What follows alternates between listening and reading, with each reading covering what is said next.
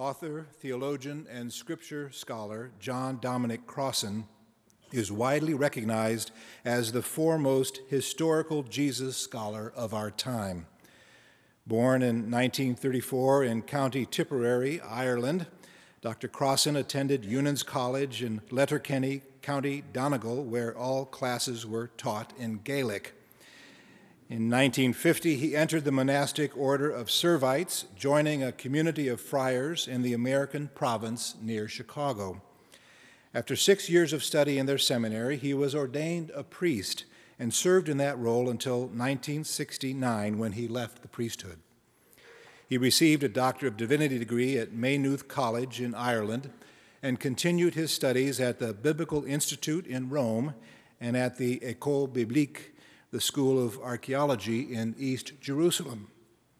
He is co founder of the Jesus Seminar, launched in 1985 to achieve a scholarly consensus on the historical authenticity of the sayings and events attributed to Jesus in the Gospels. And he's a former chair of the Historical Jesus section of the Society of Biblical Literature.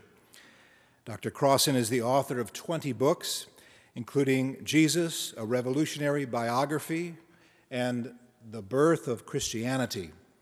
His latest book, God and Empire Jesus Against Rome Then and Now, explores the scriptural themes of empire and power and draws parallels between first century Rome and 21st century America. Ladies and gentlemen, please join me in welcoming to the Westminster Town Hall Forum John Dominic Crossan.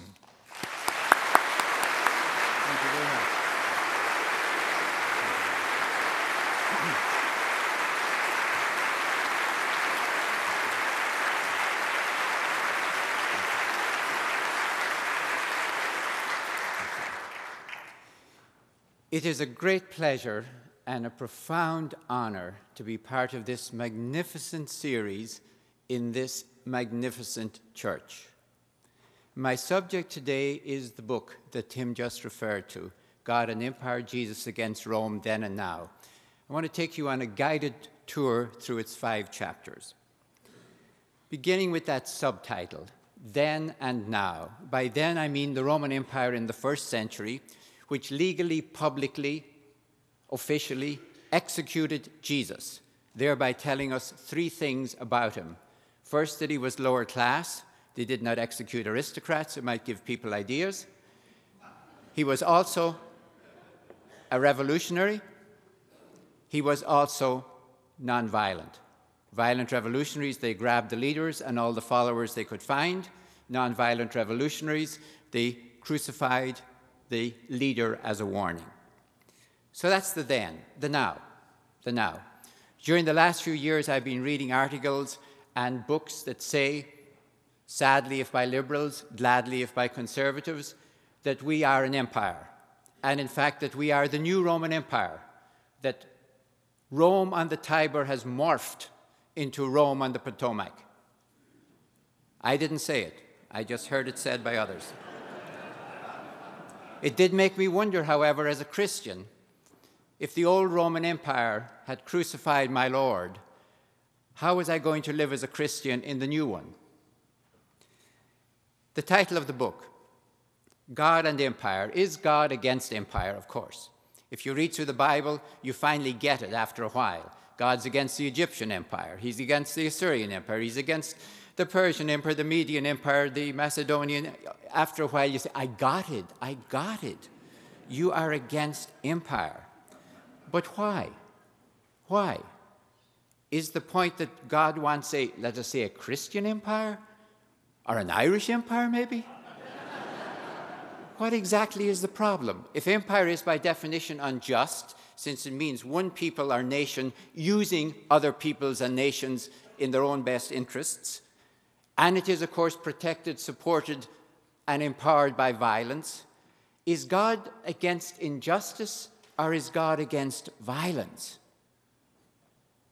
So, the fundamental question of my book really is this Is God violent? And by God, I mean the God of the Christian Bible. And by the Christian Bible, I mean the entire text from Genesis through the Apocalypse. Is God violent? My first chapter begins actually in the Mesopotamian plains.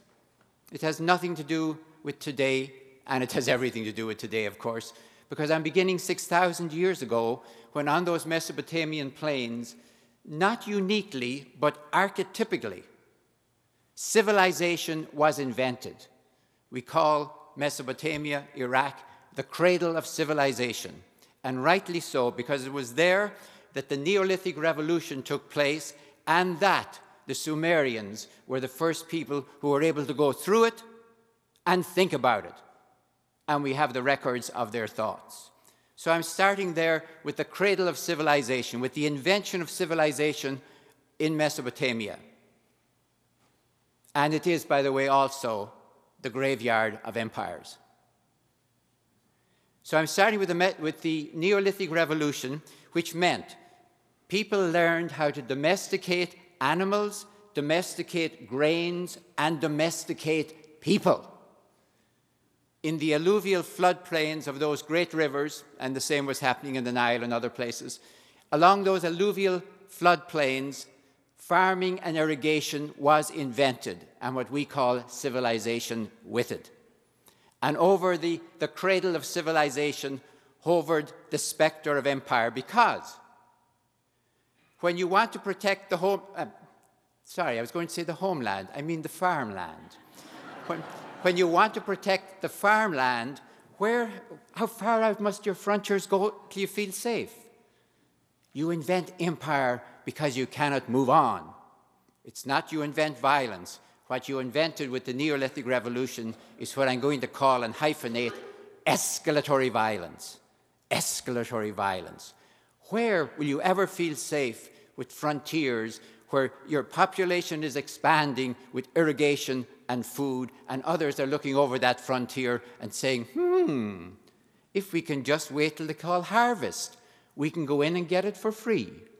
How far must your frontiers extend for security? All of that is the subject of the first century. You can read it in the first chapter of my book. If you want to read it even more succinctly and freely, I suppose, look at your Bible, chapter 4. Look at your Bible, chapter 4. You will find there, and it's straight out of the Sumerians thinking about the same things, that the first thing that happens out of Eden is that the farmer kills the herder and builds a city. And as you go through that book from Cain and Abel through seven times anyone who kills Cain to Lamech, who says 70 times 7 for anyone who kills me, you watch violence escalating. Read the fourth chapter of Genesis and read our destiny and weep. My second chapter takes it into the Bible and asks a very, very simple question Is the Bible the good book and all that bad stuff is out there? Or does the struggle take place within the Bible itself? And that's going to be my claim in that second chapter. What we have in the Bible from beginning to end is two visions of God struggling with one another.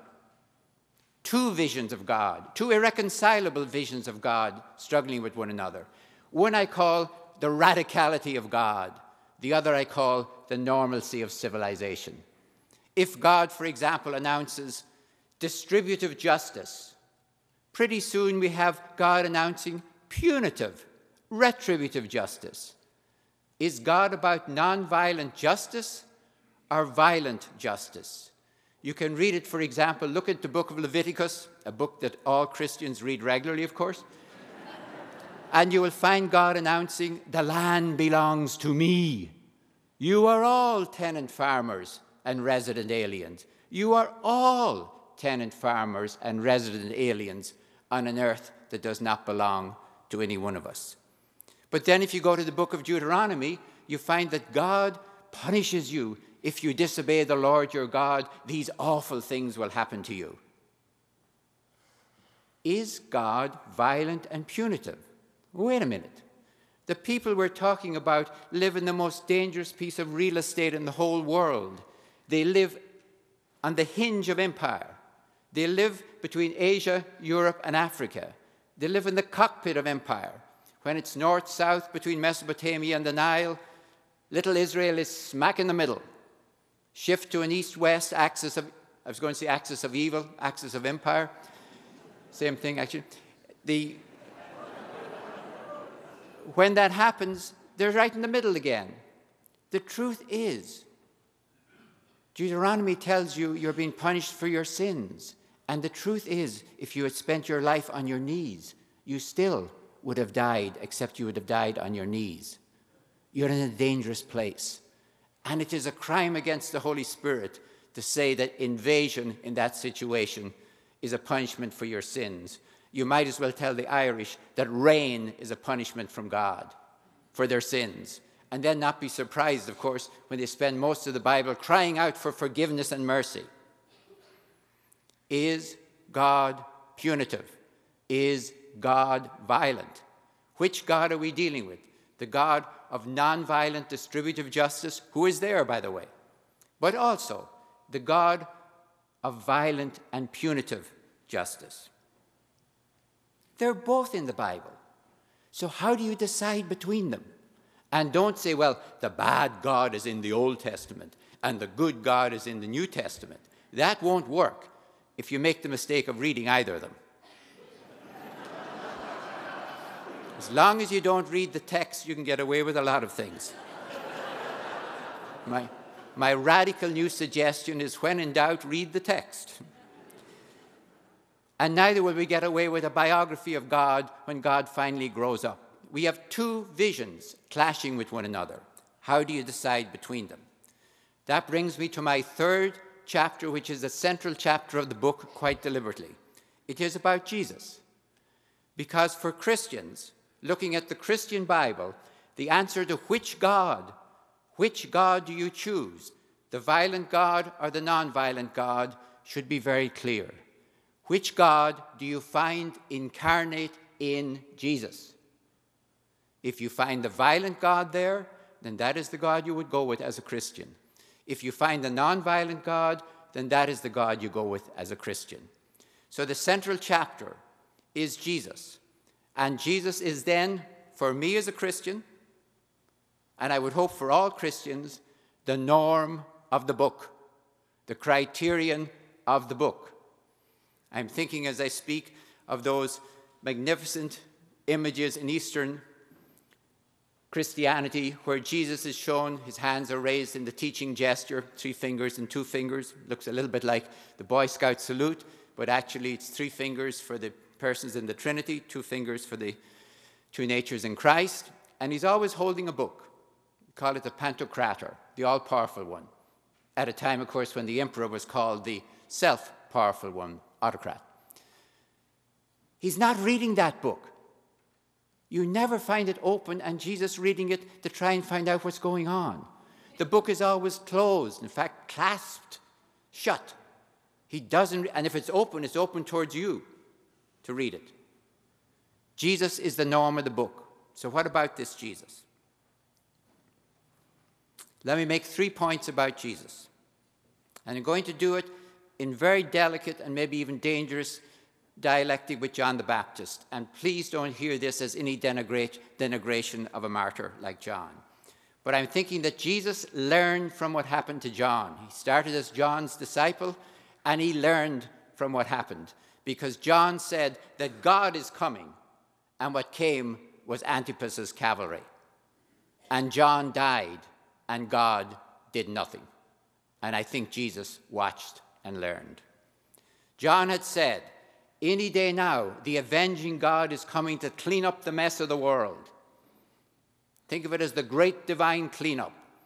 The fancy theological word is eschatological.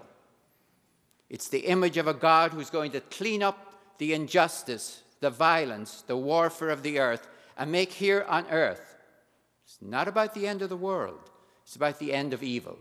And John said, Any day now, God's going to come to do it.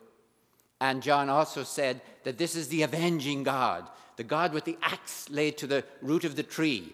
This is the God who's going to burn the chaff with fire. And a third thing John did was let everything, everything focus on himself. He was the baptizer.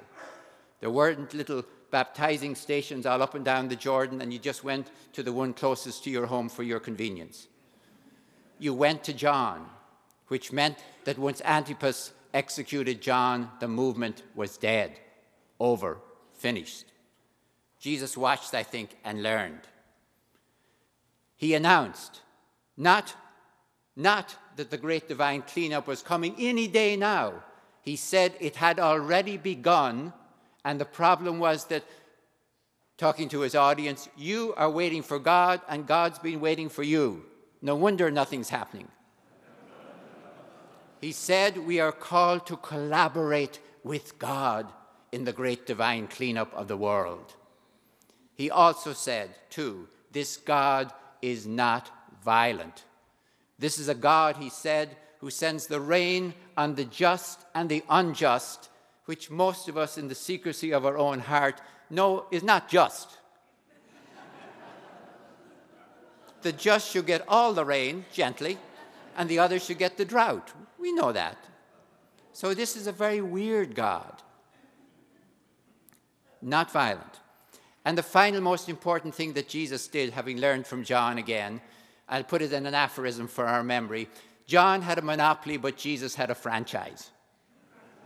Jesus told his companions, I'm not even going to call them disciples because that means students. He told his companions, just go do it. He actually was the first who said, just do it. go do what I am doing. Just go do it. He didn't settle down at Nazareth or Capernaum and say, Bring everyone to me. I'm it. He said, The kingdom is here. Just go join it. Final vision for Jesus. Going back to what I said before at the beginning. The most important commentator on Jesus in the New Testament is Pilate, who got it from his point of view precisely correct. And if you look at that great parabolic interchange in John's Gospel, I don't think it's history, but it is magnificent and accurate parable, and therefore is true. Jesus and Pilate meet one another, and Jesus tells Pilate, My kingdom, God's kingdom, is not of this world, because if it were of this world, my companions would be in here fighting to get me out. Couldn't be clearer. The difference between us, Pilate, is that you and your kingdom of Rome is based on violence, and my God's kingdom is not. Paul, my fourth chapter. What I'm insisting on there is that Paul is not the one who betrayed Jesus and invented Christianity or any of the other libels that have become customary to hang on poor Paul. There are really three Pauls. This is the difficulty. Of the 13 letters attributed to Paul, seven, seven definitely come from Paul Romans, Galatians, 1st and 2nd Corinthians, Philippians, Philemon, and 1st Thessalonians. There's a massive consensus of scholarship on that. Another three Colossians, Ephesians, 2nd Thessalonians, probably not from Paul.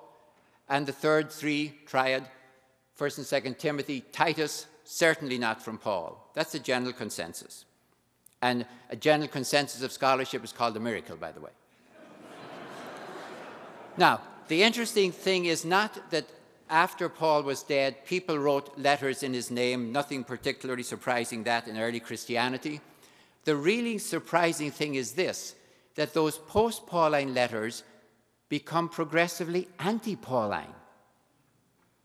So we're now looking back again in terms of Paul at something we glimpsed already when we were looking at the Bible in, in, chapter 2.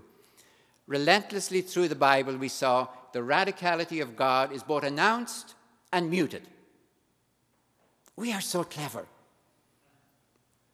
We announce it and then we figure out how to gut it.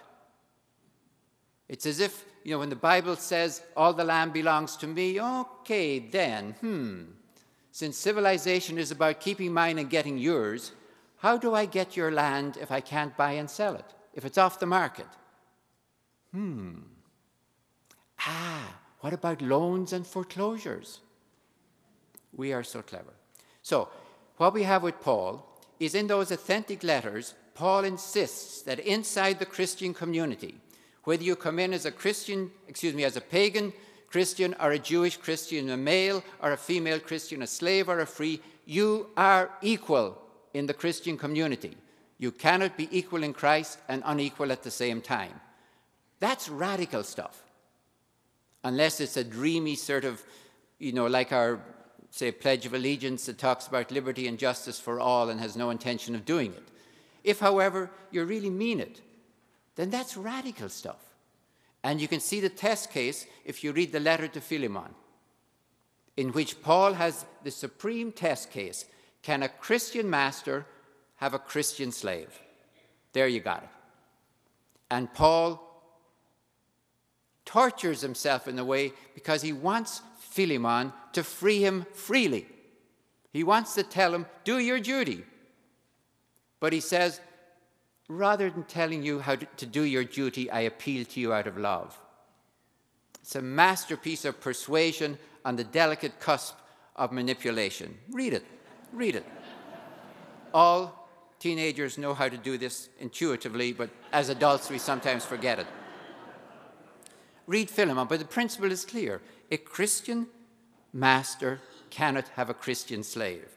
Now, if you read that in Philemon, where it's quite clear and then move, for example, into Colossians and Ephesians, you have not so much the radical Paul, but you have a sort of a liberal Paul.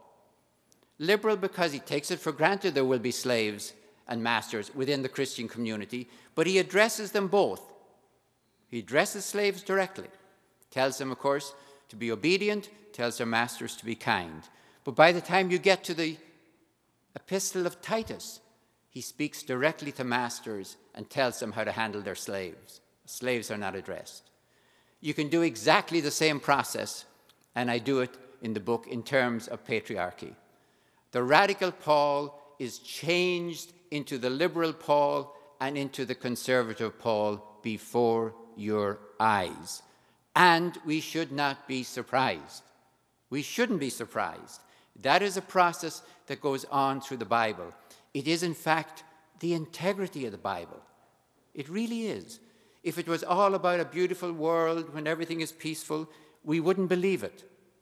It would be like Disney World set to text. Inspired Disney World, but still not a place you could live. Nice to visit, possibly, but not to live.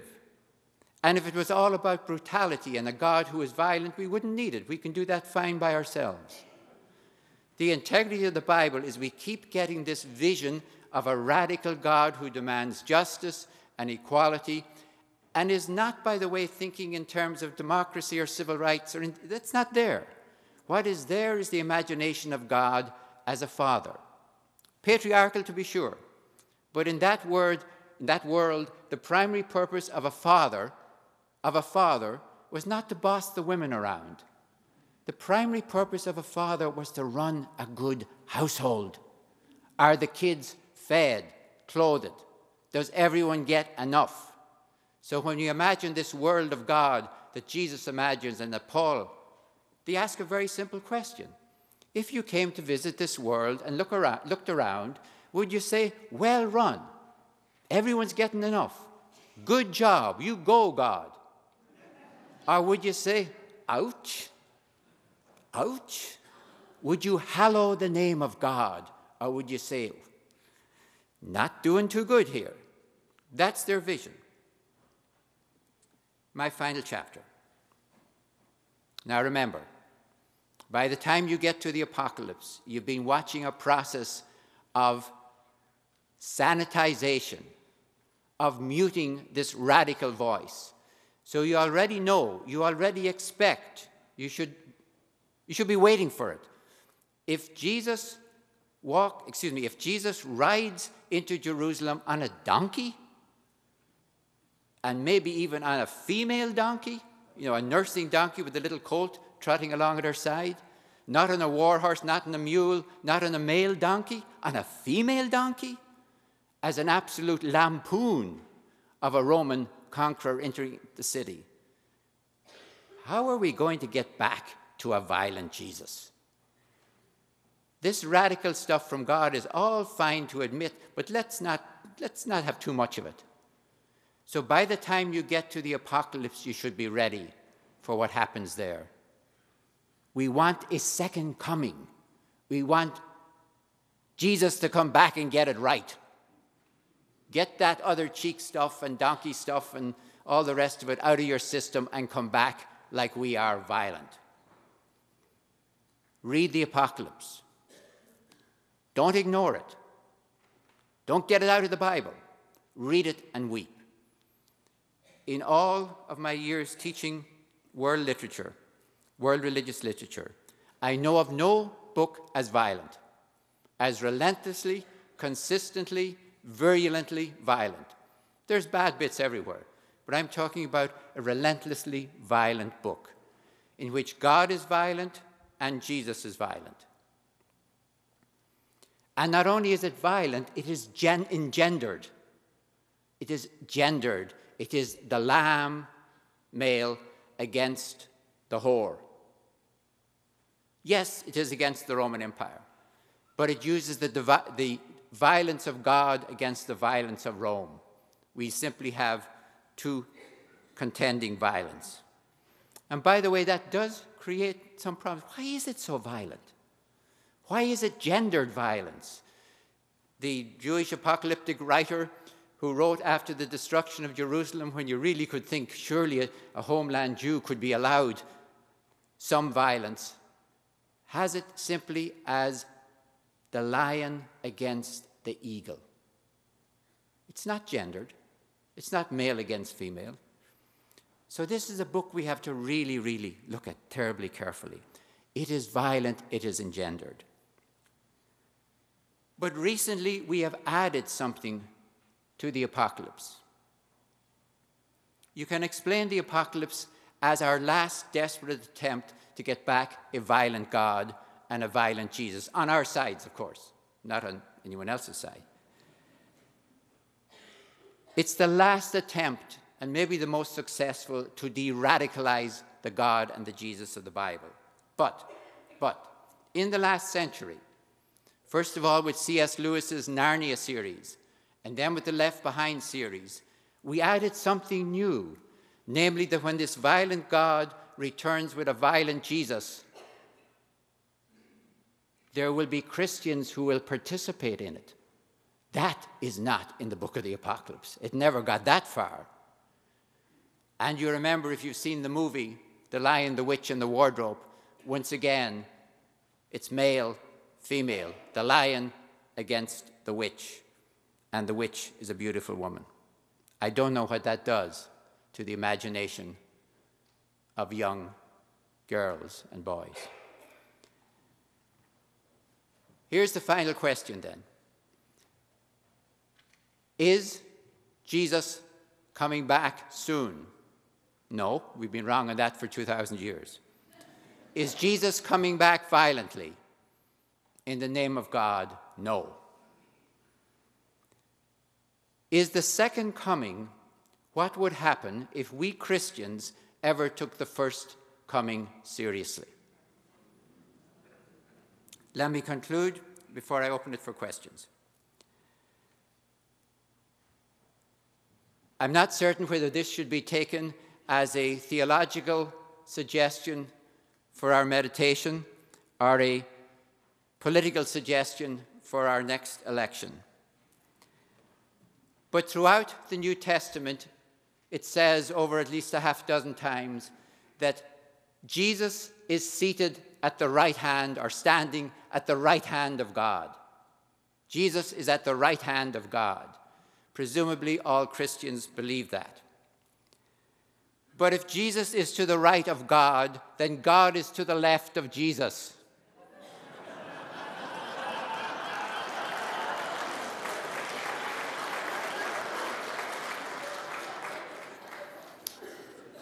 if then you wish to find God, it's quite clear what to do. First, find Jesus and keep going left. Religious scholar and former Catholic priest John Dominic Crossan, author of God and Empire, speaking last week at the Westminster Town Hall Forum in downtown Minneapolis. Now, uh, Crossan also took some questions. That session moderated by Tim Hart Andersen, senior minister at Westminster Presbyterian Church. Do you believe that power, by its very nature, is violent? If not, can you give us, give us an illustration of when it has been exercised as nonviolent? In answer to the question, no.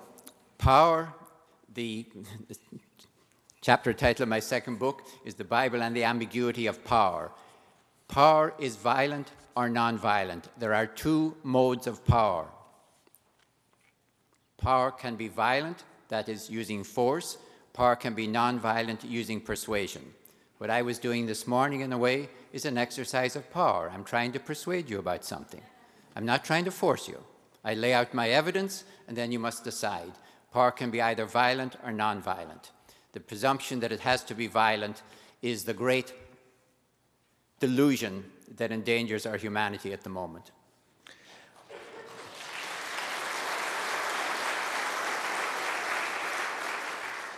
Are there any examples in history where empires have ruled out of a nonviolent position or where they have voluntarily given, given up their power? I know of no case where an empire has ever voluntarily given up its power, and quite often the homeland of the empire does quite well afterwards. It's on the periphery that the horrors take place.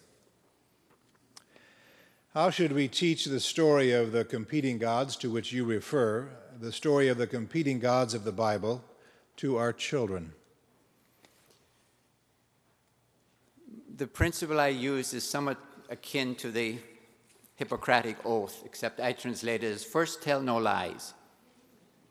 We should tell them the truth. We should let them see, and any kid who's played with toys and watched somebody else plays with toys knows the basic problem of empire. How do I keep mine and take yours? They understand it. Of course. They have no problem understanding it. Just start with their reality and expand. One of our listeners makes this comment perhaps, perhaps God is neither violent nor pacifist, but indifferent. Care to comment on that? The God I've been talking about is the God of the Bible. And there's one thing that I would never use about the God of the Christian Bible is indifference.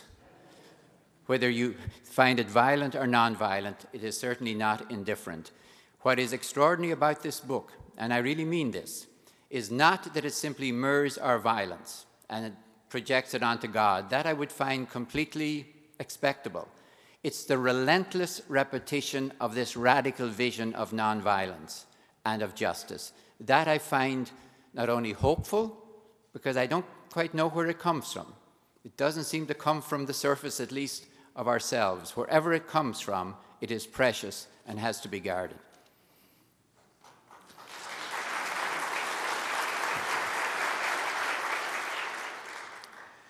Why are our Christian churches in this country so confused, at least from your perspective, so confused about Jesus? And what can we do about it? The confusion is there. You have the, the Jesus of the Sermon on the Mount, you have the Jesus of the Apocalypse. They are two, as far as I can see, irreconcilable Jesuses. And they are both there. You need then what I was trying to risk a theology of the whole Christian Bible. And the theology of the whole Christian Bible I'm suggesting is this ongoing struggle between these two visions. And I'm using the term struggle deliberately. I'm avoiding terms like victory especially in martial terms. It may be that it will always be a struggle. I would be quite happy if I was secure that we are breaking even in the struggle, rather than that the violent God is winning hands down. But they're both there. So the only thing I would say, for example, is you can get the left behind out of the book of the Apocalypse, but you'd have an awful job getting it out of the Sermon on the Mount. I didn't hear you use the word peace once in your remarks, one of our listeners says. Jesus seems to be all about peace at all levels, in all aspects of our lives. Could you comment on how Jesus has drifted away from peace as a God of peace and seems to support violence now? And let me reassure you that was simply a matter of compression.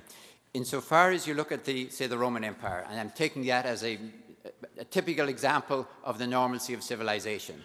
The program that shows up relentlessly in their texts, inscriptions, coins, images, structures, everywhere, is religion, war, violence. I put victory. Religion, war, victory, peace. I'm not being cynical.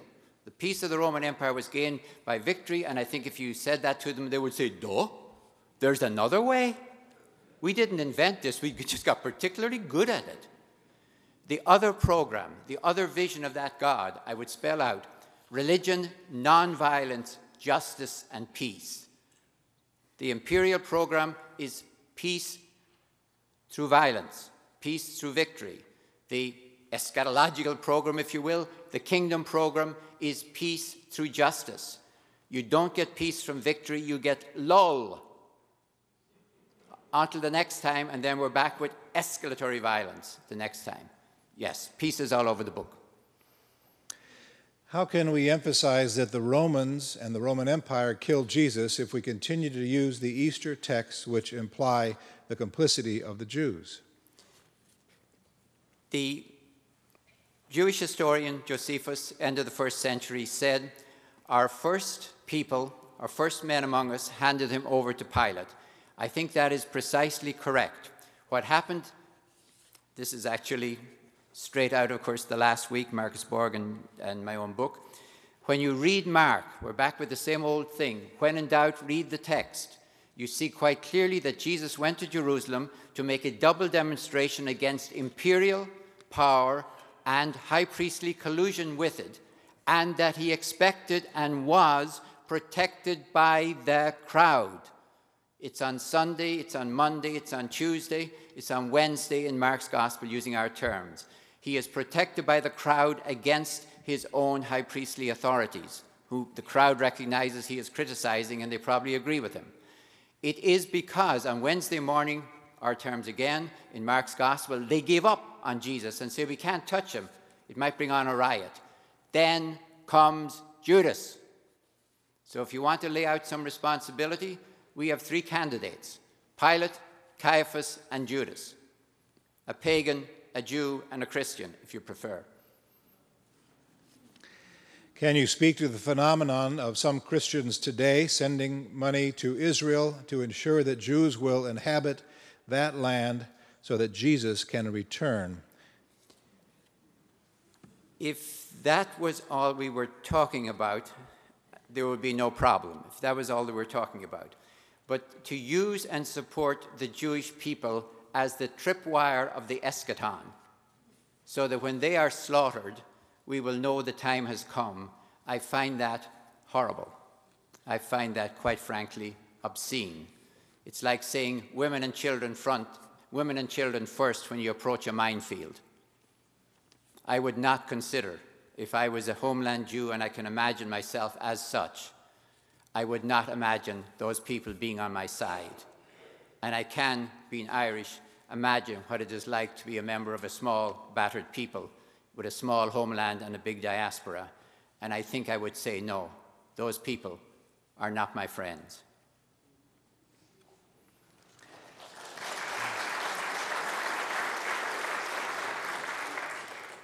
How does one explain that this vision of a nonviolent God, which is quite compelling, is not being preached in, and this questioner proposes, 99% of our U.S. churches, present congregation accepted? We are the 1%. Part of it is that we would have to, we, we would really have to face that problem of the Bible we're talking about. What to do about the violence of the Bible. And it's not enough simply to ignore it. To, to, it's, it's not honest really to look at all the good parts of the Bible, and there are magnificent parts. It's not good, for example, to go to the very last chapters of the Apocalypse and look at that magnificent vision of heaven and earth renewed and the tears wiped from every eye. How could anything be more beautiful than that? But you look at the slaughter that got you there. So part of it is we have to face the text of the entire Bible and have a theology for the entire Bible. Secondly, we have to recognize that if we are living in an empire, there is a huge tension, hopefully a creative tension, hopefully a critical tension between our own politics, our own foreign affairs, our own foreign policy, and our own Christianity. And finally, we may have to face substitutionary atonement, the idea that Jesus basically went up to Jerusalem to get himself killed, which is suicide by martyrdom. And it would be very easy then and now to get yourself martyred by going and doing certain things to really poke the authorities, to really provoke it.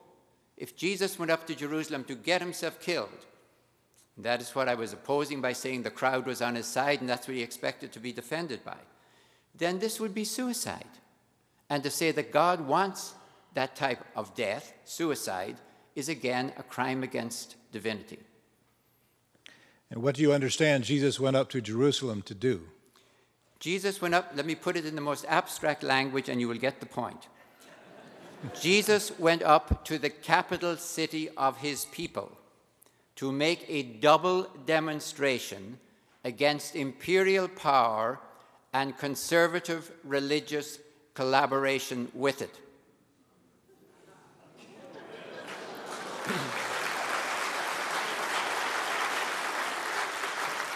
Please let me be clear.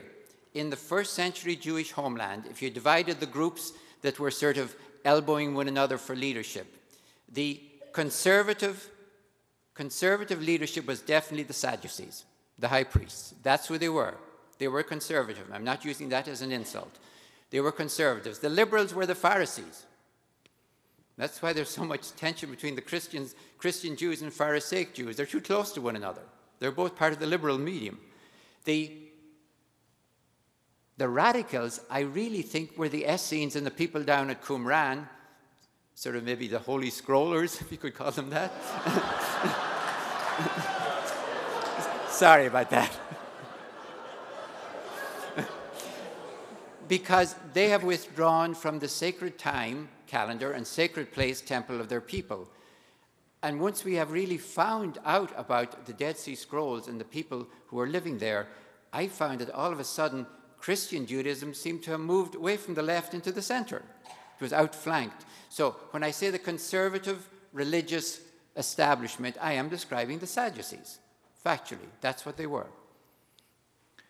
What are some of the implications of empire for congregational ministry today in the United States, for affluent Christians in the U.S., for poor Christians in the U.S.? I think the first thing we would have to do is very, very sincerely see if any of what I've just said, for example, or what's in God and Empire is true. Go back to your texts. But you will have to, as I said, you will have to make this decision, and it's fundamental. When you read a story, most of us know that, well, the conclusion is where everything gets rounded up. So if you read the Christian Bible, it is perfectly valid. It really is. To say, well, the ending there is that God's going to come back and kill all the evildoers, and maybe we should jumpstart the program and get with it. That is not invalid.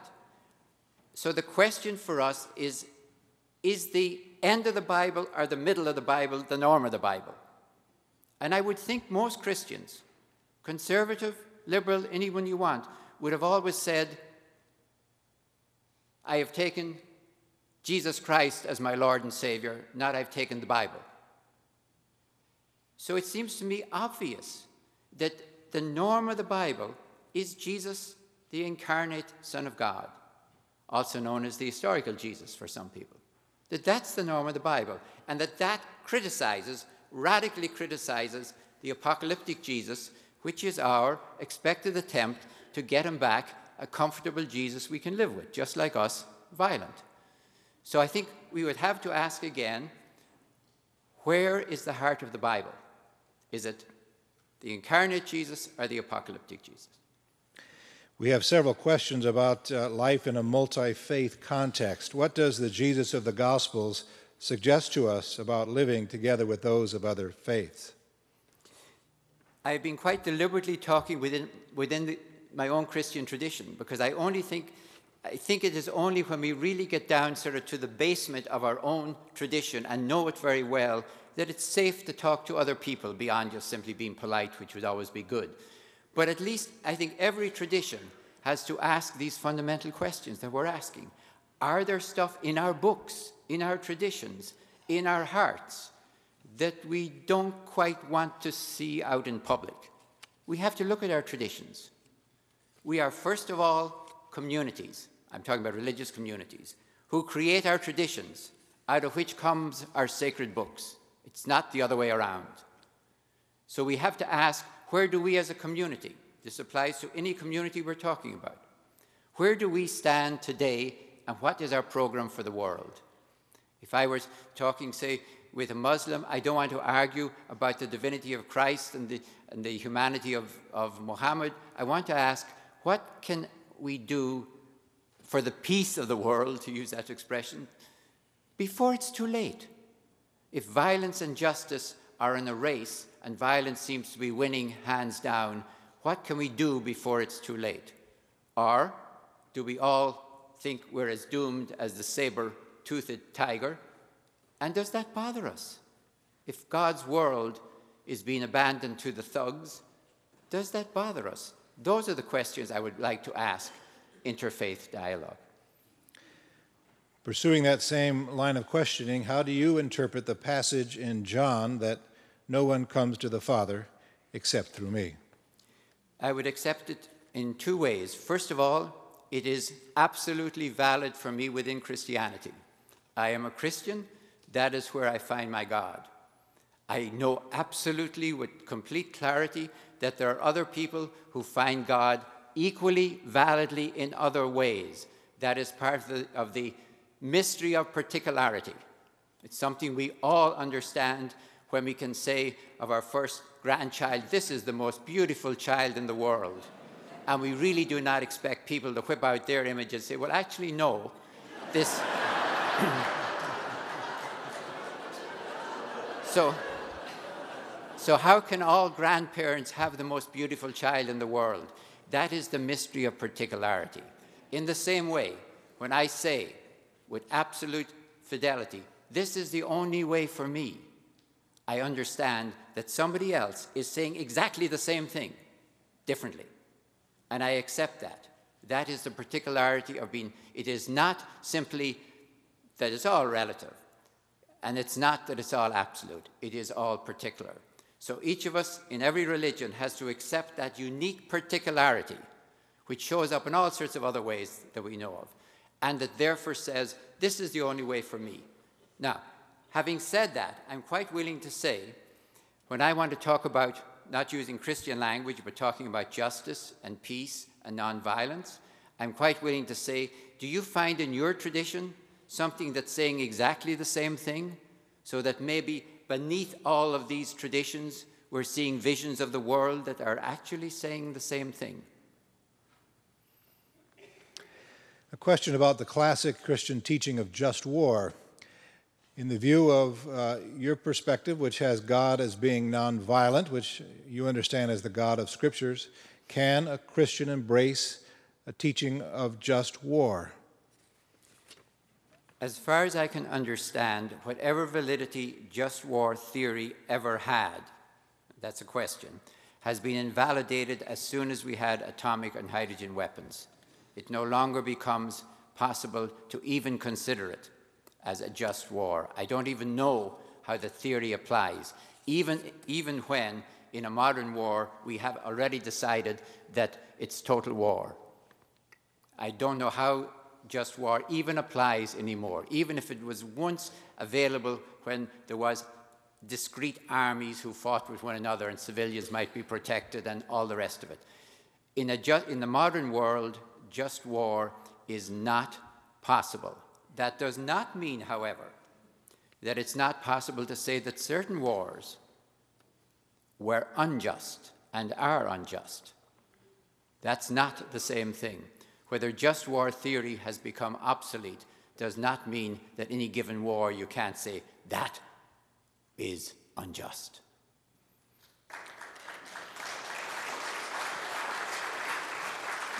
We, we have time for just one more brief question. Are you hopeful about our nation and about the church? Actually, I am tremendously hopeful. And the reason is, and I can't say this without sounding like it is what we call in Latin captatio benevolentia, playing to the audience. because I find audiences like you all over this country. People who are listening and thinking about this, and that is what is hopeful. If it was just simply me thinking about it, well, I'm just one person. But I find audiences in all denominations across this country asking exactly the same questions. That is profoundly hopeful. And the second thing that is profoundly hopeful for me, of course, speaking now specifically to America, is, for example, I've quoted it before, let me quote it again.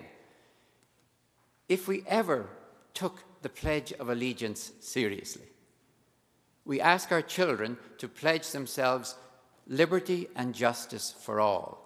And then we want to argue about whether that is under God or not. I mean, that phrase should be in the pledge.